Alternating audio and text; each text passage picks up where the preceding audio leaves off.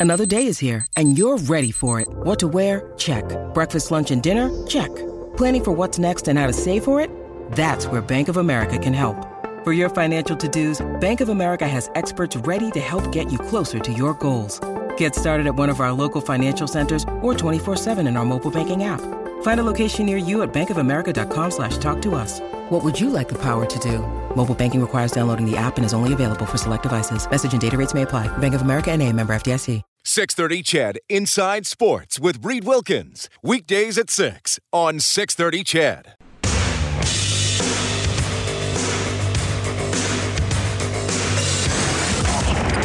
Edmonton's home for breaking news on your favorite teams. Now, Inside Sports With Reed Wilkins. on the voice of your Oilers and Eskimos. 630 Ched. Second half just getting underway in Ottawa. Red Blacks up 13-10 on the Lions. Blue Jays still trailing the Angels 4-2 in the bottom of the sixth. Jose Bautista, by the way, back in action tonight, activated off the DL. He's 0 for 2 with an RBI and a strikeout. Josh Donaldson has a homer in that game. Thanks a lot for tuning in tonight. My name is Reed Wilkins. It is Inside Sports on 6:30 Ched. In half an hour, a little less than that actually, we will bring you Stephanie Labbé, goaltender for the bronze medal winning Canadian women's Olympic soccer team. So that'll be cool to have her back on the show. Talked to her just before the Olympics started, and now we get her as uh, she's back in town. She is from Stony Plain. Martin texting 6:30 6:30. He says, "Hey Reed and Matthew, just finished watching a six-part documentary on Netflix called Last Chance U. As sports fans, you should check it out. It's about 20-year-olds trying to get into Div 1 college football. Little recommended viewing." As uh, Martin probably doesn't know this, I'm the last remaining person in North America to not subscribe to Netflix. Yo, you don't either, Matthew. Nope. Well, we're the last two remaining weirdos on the planet then. I guess so. Much weirder than our next guest. Welcome back to the airwaves from the Oilers Radio Network and Overtime Open Line. It's my esteemed colleague Rob Brown. Hello, Rob. Hello, Reed. How you doing? I am doing great. I'm, I'm glad you're ba- you're back in town. I, I know you you go away for the summer. We don't talk. We we decompress, and then you texted me last week, and you're like, "Reed, old boy, I want to be on your radio show again." I've missed you, man. It's been you know eight, ten weeks. I know that's a that's a long time. Now, what do you, what do you do? Am I allowed to ask what you do all summer? Is it just is it a bunch of Netflix watching? You do you work out or like are you all bulky Oh, now? I, I I certainly don't work out. No. Um, uh, our family we go. We have a place just south of Cranbrook. So we go to the lake for about seven, eight weeks, and lots of boating and surfing and golfing and fires and. There's no computer, there's no telephone, so it's perfect, just family time. All right. Well, that sounds cool. Now I should because Rob, um, obviously you're you, you you're away, so you don't hear what what I'm doing. I have turned my golf game struggles into uh, kind of unintentionally into a bit of a regular narrative on this show. Um, I, I've been told stories of taking a couple lessons. I will say I probably have improved from terrible to horrible. Uh, are, are- are you a good improvement is golfer? improvement. Right, that's right. It's one step in the right direction. Are you a good golfer?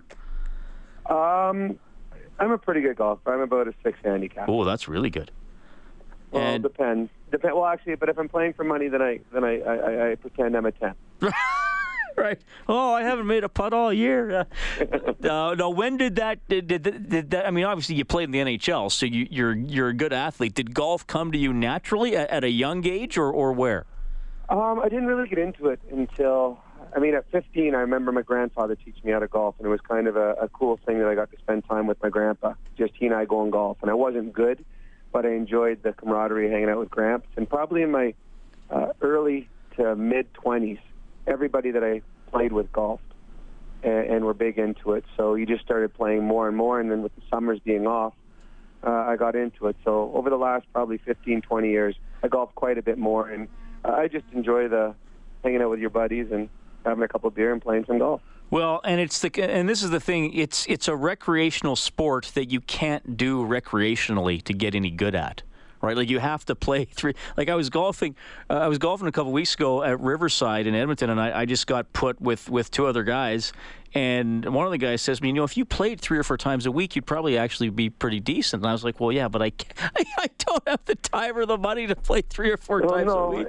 Well, and it's true. You're never going to get good until you do it all the time, but you also got to practice. And uh, most most of us and my buddies, we just go because it's fun. So I mean, yeah, we never get mad if we miss a putt. We never get mad if we have a bad hole, simply because we're out there enjoying ourselves. So it, anything you shoot, you always want to shoot at least one better. So it doesn't matter how good you get, you're going to wish you were better. Yeah, that's true. You can always look at around and say, "Oh, I, I could have made another putt or avoided that bad hole." Who was a uh, who was an NHLer from your era that was a pretty good golfer that you might have played with or known? Well, Mario was an excellent golfer. Yeah. Uh, he was probably a, a one or two oh, scratch. Jeez. But the best golfer I ever played with uh, was a guy Dan Quinn, who I played with in Pittsburgh, and he was uh, a plus three, I think it is, or plus four. So he regularly shot in the, the, the high 60s. And I played with him. He wasn't as long as Mario, but you know anything inside 100 yards, it was up and down every time. Wow, that's amazing. Rob Brown joining us inside Sports on 6:30. CHED, it's 7:12. Of course, uh, Rob will be back on our Oilers broadcast uh, this season, so that's going to be fun. We are moving into the new building, Rob. I know I, I uh, talked to you last week and uh, told you a, a, little bit about uh, my tours. It's uh, it's going to be roomier uh, you know, we'll get used to the, the, the, logistics of doing our broadcast, but that's uh, you know pretty easy to adapt to in the grand scheme of things. So uh, it, it's it's going to be fun, and you know, even though you were away, I know you were following everything over the summer, and even Lucic said, well, you know, obviously Connor McDavid's reason number number one, but it, it doesn't hurt to, to, to have a new facility to be a player in. Oh, absolutely. I mean, I, I played in some some old barns. I played in the old igloo in Pittsburgh that was uh, in the visitor's dressing room, you dressed in two rooms because the visiting room wasn't big enough. And in your own room, uh, your lockers were, I mean, you there were the things that you would see in a grade three elementary school. That's how you hung your clothes up. It was terrible. And in Chicago, I played in the old uh, Blackhawk arena that was scary. At, at night, you didn't want to walk around there. And on New Year's Eve, they used to, the police would escort us out because there's going to be gunshots going around going around at 10:30 at night. So I played in some bad ones, and then all of a sudden a new rink comes along. Everyone wants to be part of it. They want to see the new facilities. They want to see the new dressing room. Uh, be part of uh, something that's just beginning. So it is a huge selling feature, and I know that the people of Edmonton are excited about it.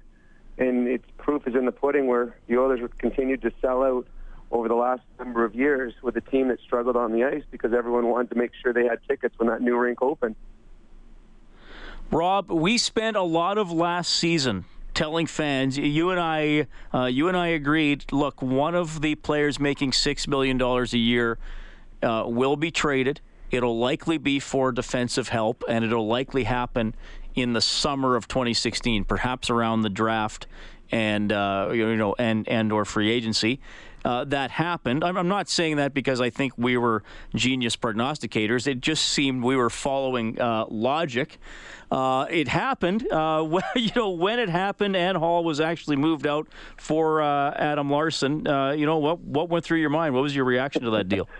Well, I'm like a lot of people that I have alerts on my phone, and I have a TSN alert, and all of a sudden they get a the alert comes on. Hall traded for Larsson. More details to come, and I'm like, oh, the more details are going to be the more players that are coming back or the draft picks or whatever it is. So I was just surprised everybody that it was Taylor Hall straight across. And I mean, as of today, the Oilers obviously lost that trade. They traded away a, a player in Taylor Hall that was the franchise here, and and who has. There's a lot of players that haven't lived up to their billing. Taylor Hall did, and to uh, you know Larsson, who hasn't lived up to his billing as of yet. But unfortunately for the Oilers, they weren't in a position of power. The deficit they had on the back end was huge, and nobody's giving away a, number one defenseman. Uh, so you had to make a deal that may hurt when you do it, but you knew that the way you were going right now with the defense that you had, you were not going to be successful. So unfortunately, the Oilers had to trade away a very, very good hockey player and hope that Larsson turns out to be the defenseman that he was projected to be and that some people out there still believe he can be. Well, he's still pretty young. It, has been an interesting debate, and it, like I, I, I think Chiarelli took a huge risk. That's what I say when he made the trade. Here, here's the thing that I look at, Rob. If if the Oilers are a better team and, and Lucic produces offense and McDavid is healthy and Talbot plays well again, you know, I think fans will be like, okay, you got to look at the big picture with the team. What worries me is that you and I could be doing post game shows where they lose a lot of games 2 1. And people say, well, the goals against are down, but now, uh, you know, if McDavid doesn't score, nobody scores. I guess to me, that's maybe the worst case scenario out of this. Yeah, I mean, you, took a huge part of your offense away. And Taylor Hall, as I said, Taylor Hall lived up to his billing. He, he is good, and he's going to be good. And the problem you're going to have is you're going to have one night, you're going to watch the highlights, and Taylor Hall is going to score a hat trick and a New Jersey win, and the others are going to lose that game 2-1. And it's going to happen. And people, Steve, we told you, look, if we had Taylor Hall, we would have won. The problem for the others is they, they need a defense. And Jordan Eberle was not going to get you a top defenseman. Ryan Nugent Hopkins wasn't. Yakupov obviously wasn't. And the player that everyone we said we talked about it a lot late in the season. The player that was going to garner the most interest and bring the most back was going to be Taylor Hall. Now, will the Oilers ever break even on this trade? I, don't know. But if they were ever going to become a team that became playoff caliber, a team that became a championship team, they had to get better on the back end. Now, I honestly don't know enough about Larsson. You know, New Jersey is not a team that you see a lot on TV, and if they're on TV, normally you didn't watch it anyways. so, so I, I mean, I, I'm just going by what I've read in the small snippets that I've seen of him. Hopefully, he will. I mean, there's other great defensemen out there that didn't have great starts. I mean, Hedman wasn't as good in his first or second year, and then all of a sudden now he's all world. Now, I don't know if Larsson will ever be a Hedman, but if he can become a number one or two defenseman for a decade here, well, then the Oilers got something in this trade, and that's what Mr. Chiarelli and the Oilers organization are hoping for. You know, it's it's interesting, and, and, you know the the thing I was saying, Rob, because we spent a couple weeks talking about that after it happened, and uh, and I often said on this show, especially the people who are upset about it, I said, look, I'm not telling you not to be upset. And I'm not even saying that I like the deal, but there has to be a point where we say, okay, let's assume Peter Chiarelli didn't wake up in the morning and say, I'm going to do something just to irritate Oilers fans, or I'm going to intentionally lose a trade. Let's try to, to put ourselves in Chiarelli's head. And, and we don't even have to put ourselves in Chiarelli's head because he said this. He actually said, We're gaining two defensemen because Oscar Klefbom didn't play the final 50 games of the season. So I, I, I that's that's an interesting mindset. I, I, I think Chiarelli's trying to look at this and, and saying we're actually adding two relatively young and potentially up and coming, you know, not not stud defensemen, but but above average defensemen. Well, they are, but I mean that is completely outside of the Taylor Hall trade because I mean they already had Klefbom, and Klefbom was going to be healthy whether they got rid of Taylor Hall or not and they they got it Lucic. I mean, obviously Lucic was a big piece of it because I don't know if they would have made the trade if they weren't getting a, a solid left winger. Um, I, I, honestly, I don't know. I mean, Chiarelli obviously is not afraid to make a trade. One of the best players in the world. He's traded before in Tyler Seguin, so he's not afraid to make that deal. The Oilers have been spinning their tires, and you and I said in, in preseason last year that the Oilers would not trade one of their big stars during the season, but if the Oilers finished like they had finished the year before, one of their stars is going to be gone. And the only one that was going to bring something back that they needed, obviously, was Taylor Hall. Because Nugent Hopkins did not have a good year. Jordan Eberle, who I like as a hockey player, but he's more of a uh, complementary player. He's not a driver. Taylor Hall was the way you're going to do it. And I'm sure that I don't think that Peter Chiarelli just went out there and said, hey, Taylor Hall, well, Lars, we like that Larsson gave you Taylor Hall. I am sure that he looked at other defensemen. He looked at other teams. He tried other things, and this was the only thing that he could get done that he felt that could help the team. So uh, I don't know if the Oilers will ever win the trade, but hopefully this trade will make the Oilers a better hockey club. Yeah, and I think one thing, another thing I say in summary is that I don't think Chiarelli's choice was this trade or a whole bunch of obviously better trades. I think his choice was this trade or perhaps doing nothing at all, and I think he was a little afraid to come back with exactly the same defense. So look, it'll be. Uh, you know, every game the Oilers play, we'll be evaluating it over and over again. So it's going to be fun. Hey, man, uh, just quickly, uh, did you still have your hockey camp going on? Uh, yeah, we have one more day. I've been on the ice eight hours every day. I am physically beat and tired. I'm I'm too old for this. But yeah, I know our school's going. Uh, tomorrow's our last day. It's been a ton of fun. We had oh over 200 kids this week, and uh, a lot of kids that we see every year. So I really, really enjoy doing this. All right. Well, thanks for making time for us, Rob. I'm so glad we're going to be working together again this season, buddy. I'm looking forward to. Hopefully, this is the season it all turns around. Right on. That is Rob Brown checking in tonight from the Oilers Radio Network, and we'll be back overtime open line right here on 6:30 Ched, following each and every Edmonton Oilers game. You can text 630 630, the phone number 780 496 0063. We'll keep you updated on uh, what's going on tonight. BC, by the way, just going up six on uh, Ottawa, and we'll let you know how the Blue Jays are doing too. Bronze medalist Stephanie Labbé in about 15 minutes.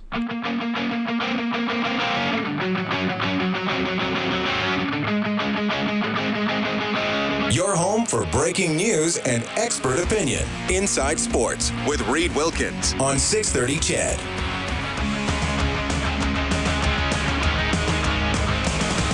Good to have Rob Brown back on the airwaves. Inside Sports presented by Action Furnace, home of the fixed right or it's free guarantee. You can visit actionfurnace.ca. Hey, Matthew, did you see this Ryan Lochte stuff? He's the uh, swim, one of the American swimmers from that uh, little uh, robbery uh, scandal there. I did. Ro- can we call it robbery gate? Jeez. Oh yes, Rio Gate, Rio Gate, Ro- Rio Robbery Gate. Brazilian police charging American swimmer Ryan Lochte with filing a false robbery report over that incident during the Olympics. A police statement said Lochte would be informed in the U.S. so he could decide whether to introduce a defense in Brazil. The indictment will also be sent to the International Olympic Committee's Ethics Commission. Lochte initially said that he and three fellow swimmers were robbed at gunpoint in a taxi by men with a police badge as they returned to the Olympic Village on August 15th. However, security video suggested the four actually faced security guards after vandalizing a gas station restroom. Meanwhile, Ryan Lochte has a new sponsor Pine Brothers Softish throat drops. Uh, that company saying, or that product saying Lochte uh, should get a second chance after the drunken incident. He lost four major sponsors on Monday, including Speedo USA and Ralph Lauren.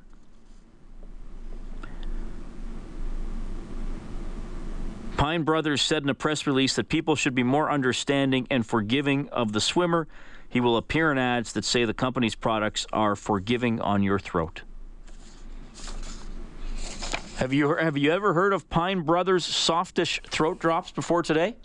Never, Reed. Never. Well, there you go. Their campaign has already worked because neither had I. So even if everybody else listening had heard of Pine Brothers softish throat drops, see, I have to keep saying it. I'm not getting anything from that. There you go. It's worked. I won't say it anymore. He has a sponsor. That's a weird story. Blue Jays still down 4 2, top of the seventh to the Angels. BC leading Ottawa 19 13 with five and a half minutes left in the third quarter. This is going to be cool. Right after the 7:30 news, Olympic bronze medalist Stony Plains Stephanie Labbé, the goalkeeper for the Canadian women's Olympic soccer team. She's coming up next. This is Inside Sports on 6:30 CHED.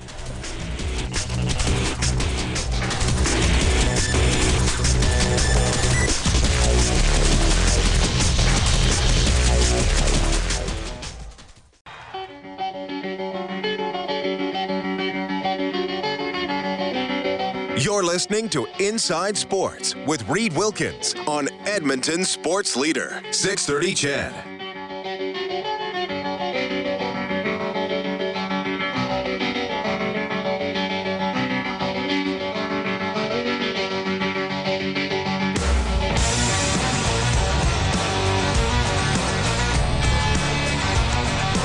Are 24 and a half hours away from game number nine for your Edmonton Eskimos. We'll have it for you on 6:30. Ched pregame show at six. 8 p.m. kickoff at the Brick Field at Commonwealth Stadium. Morley Scott, Dave Campbell, Brendan Ulrich, Blake Dermott, Scott Johnson, all part of our broadcast team. I think I'm going on the pregame show, so that'll be interesting.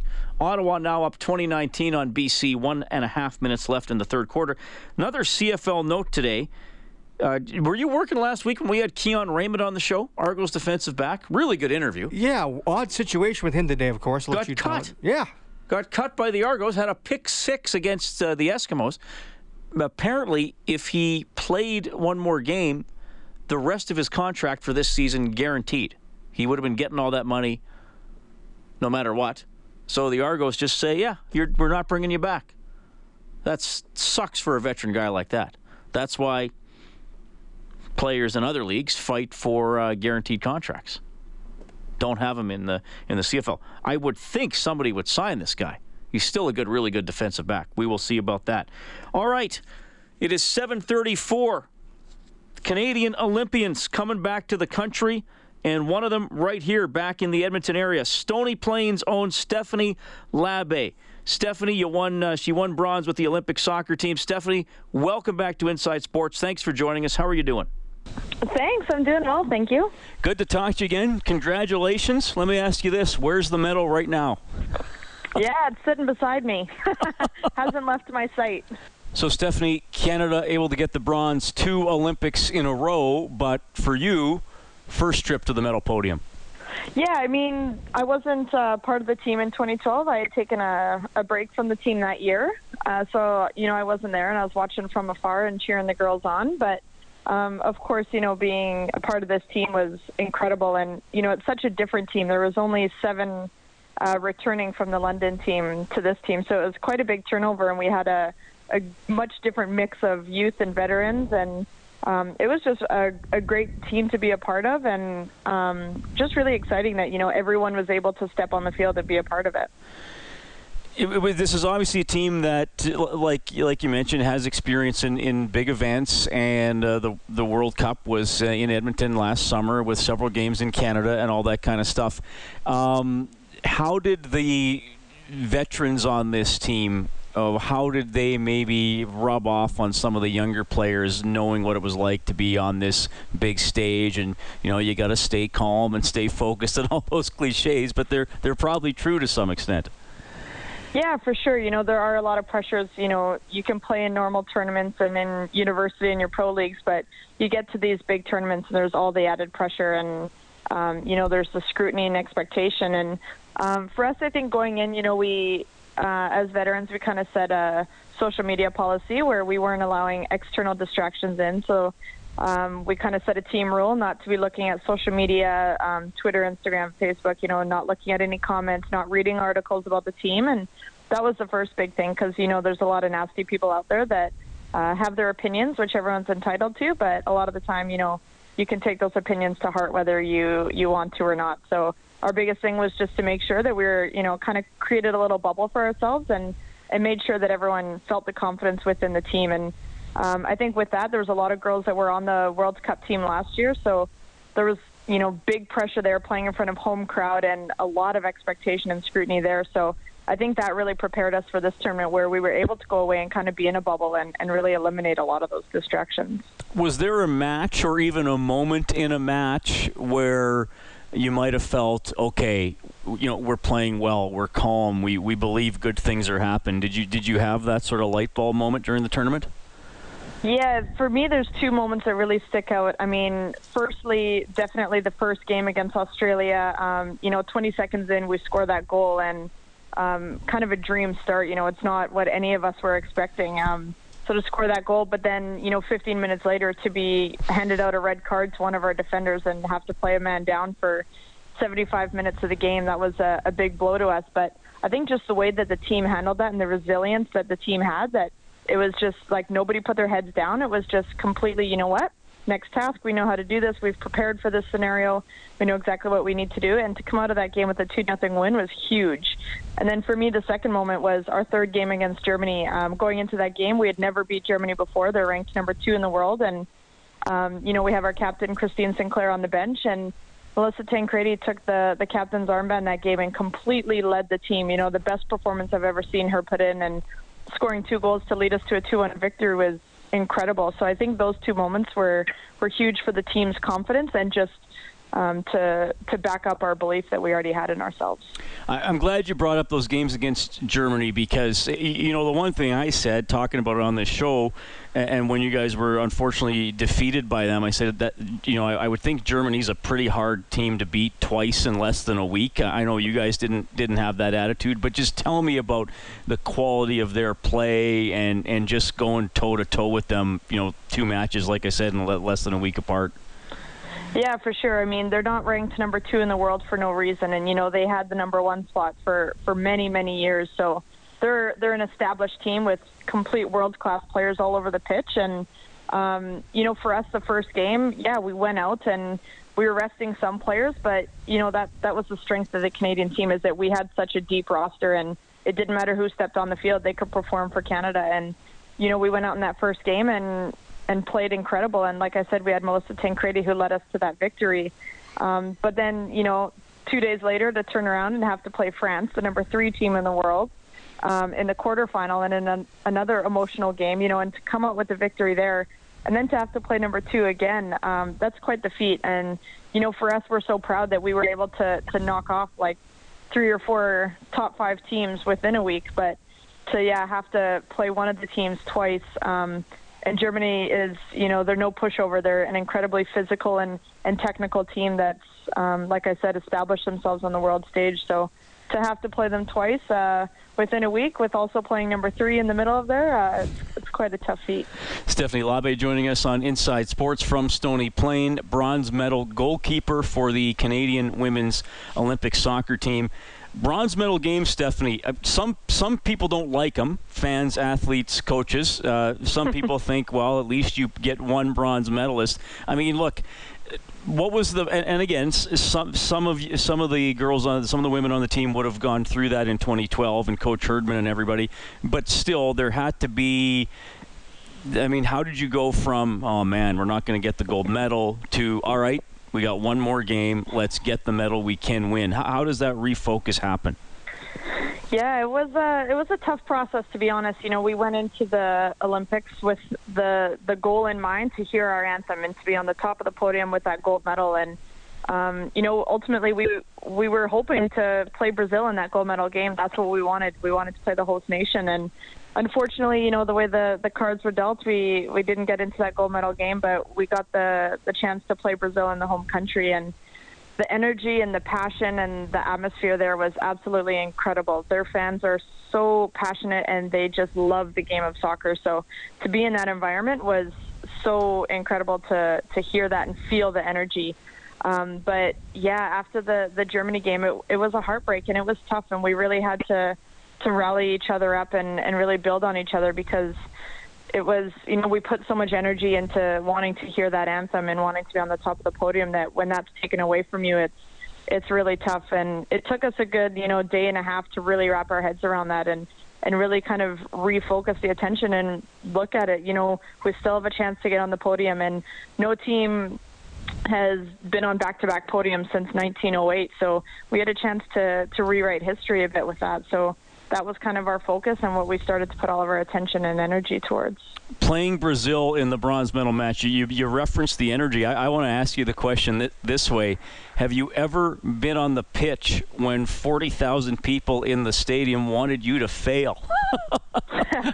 yeah, that was a tough one. You know, we, we had the opposite uh, last year in the World Cup here in, in Canada, having, you know, 40, 50,000 Canadians cheering us on. So we kind of had an idea of what the energy would feel like. Um, but yeah, definitely going into that game, uh, it, it was tough when you know every time your team's touching the ball, you're getting booed and you're getting you know all this negative energy, and then every time they get the ball and it's you know not even close to a goal scoring opportunity, but the fans just go nuts. And it almost you know builds it up in your own head that you're like, oh, they're getting close to goal, like, and they're not really at all. So definitely like the energy plays a toll on you and it, it takes energy away from you a bit, but you just got to find a way to fuel it and you know, when we scored our first goal, the stadium was completely silent. It was like you could hear a pin drop.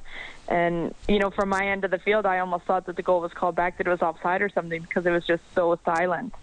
Um, so that was a, a pretty incredible moment as well. Uh, Stephanie, tell us what it's been like since you got back to Canada, other than probably talking to about a dozen people like me uh, every every day.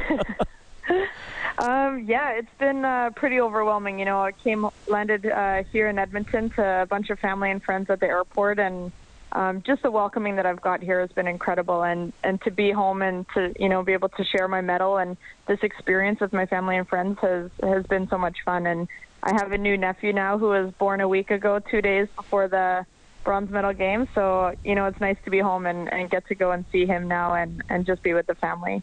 All right, and uh, you're going to be at uh, the Brick Field at Commonwealth Stadium tomorrow. You and Jen Kish from the rugby te- team doing some uh, some pregame autographs. I, I, don't know if you ever thought you'd be uh, an added attraction to uh, to an Eskimos game, but just tell me how you're looking forward to that and uh, and what you look forward to mingling with some of the fans. Yeah, for sure. I mean, you know, any chance we get to, to get our faces out there and, and to meet the young fans that, you know, hopefully we've inspired, uh, I love to do. And I'm excited to get out there with Jen. And, you know, she's an inspiration to me. Watching them was a huge inspiration for us. We were following the rugby team, and for them to, you know, get a medal in their first Olympics was quite the feat. So uh, I'm excited to be alongside her and, and meet some of the fans who are, you know, following our journeys and, and cheering loud for us.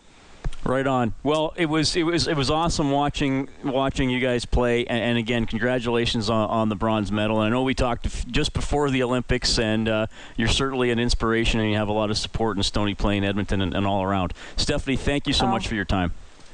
Thank you so much. Excellent stuff. Stephanie Labbé, 2016 Olympic bronze medalist in women's soccer. Bruce texting into 630 630. During that interview, he says, Great goalkeeper. Loved watching all the Canadian games. More skill, talent, and class than Hope Solo's little toe. Congratulations. That is from Bruce. And of course, American goalkeeper Hope Solo suspended six months by U.S. soccer for calling Sweden cowards after uh, they beat uh, the United States in the quarterfinal in the Olympics. He's not really going to miss any significant action, but they, they did make the suspension. We have a little more Olympic stuff later on in the show. Glenroy Gilbert is the coach of the 4x100 meter relay teams. The men won bronze in Rio, so he'll take us through that process. Some memories of Atlanta as well. Uh, no show tomorrow because of the football game. On Monday, Erica Wiebe, gold medalist in wrestling, scheduled to join us on Inside Sports, so keep that in mind. Uh, a little more Bob Nicholson scoreboard updates when we get back. Inside Sports on Ched.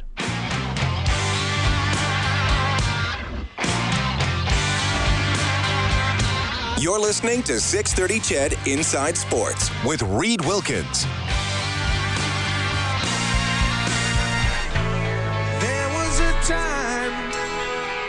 Gavin has texted the show. He says, Hey, Reed, I have heard of that company sponsoring Ryan Lochte. I won't say them anymore. From uh, when I was driving truck in the United States. That is a text to Gavin from 630 630. All right.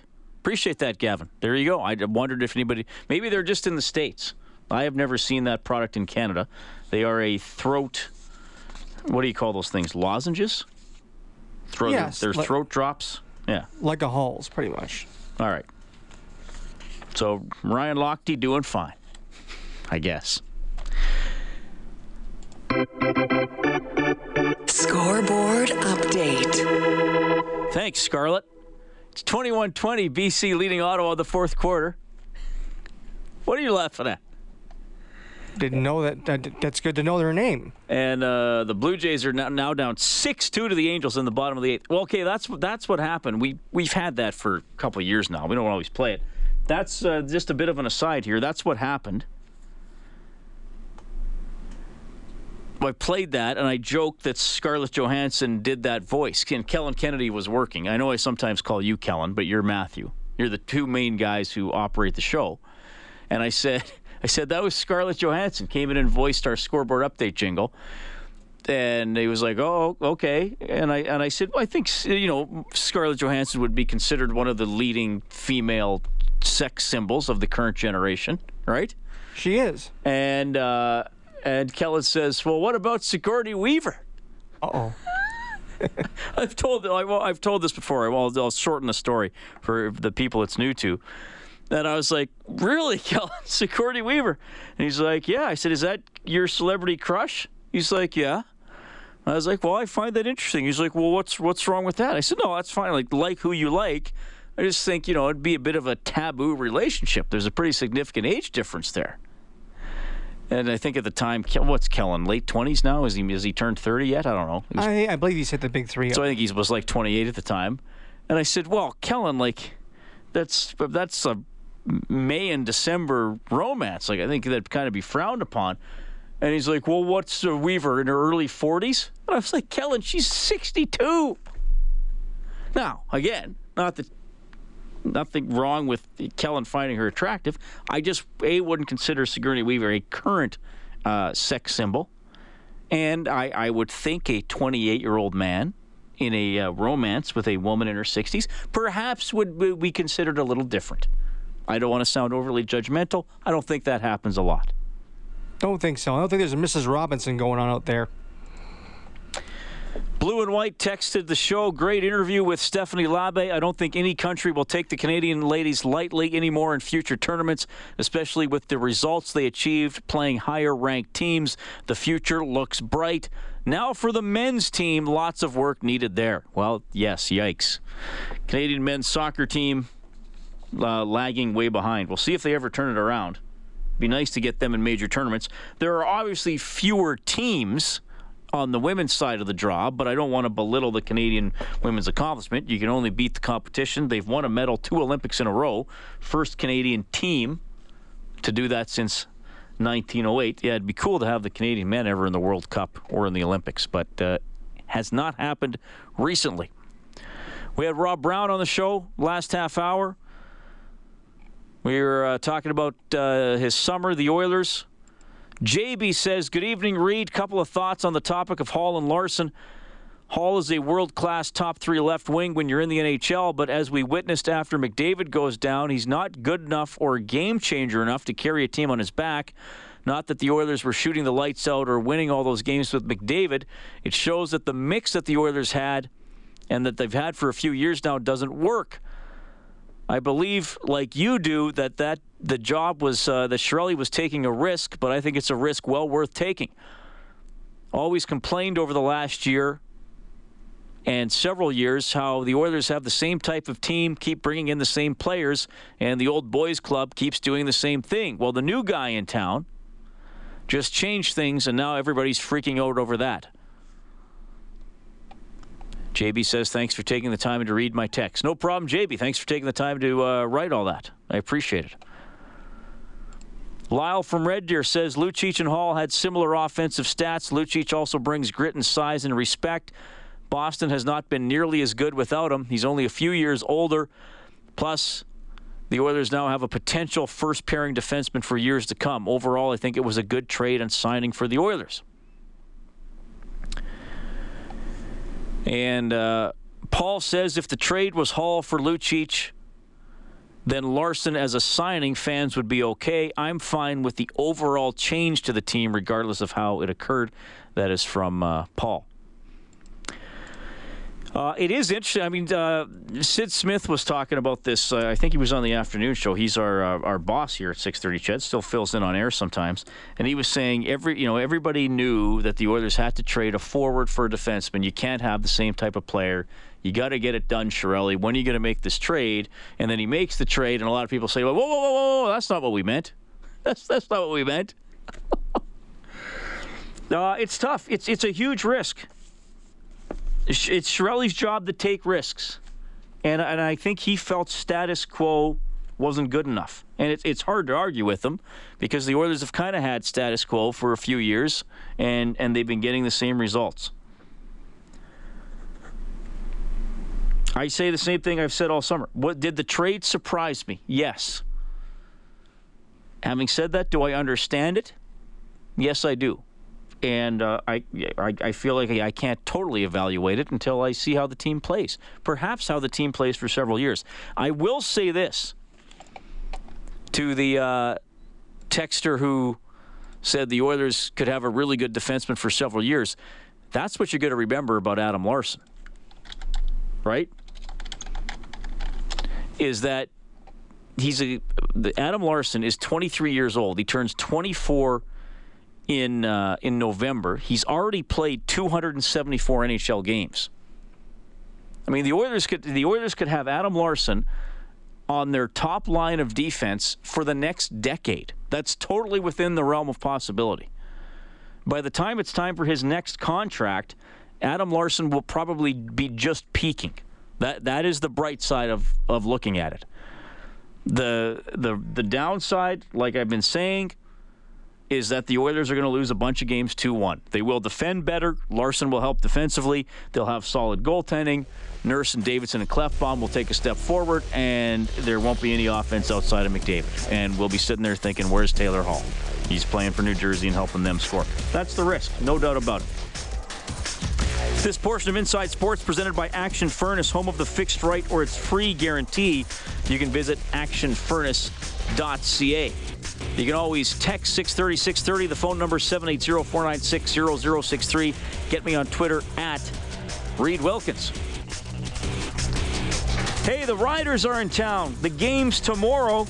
They're doing poorly. Jamie Nye covers them on a daily basis for CJME Radio in Regina. How's that fan base dealing with the record, with the fines? Is this team getting worse as the season goes on? We'll talk to Jamie when we get back.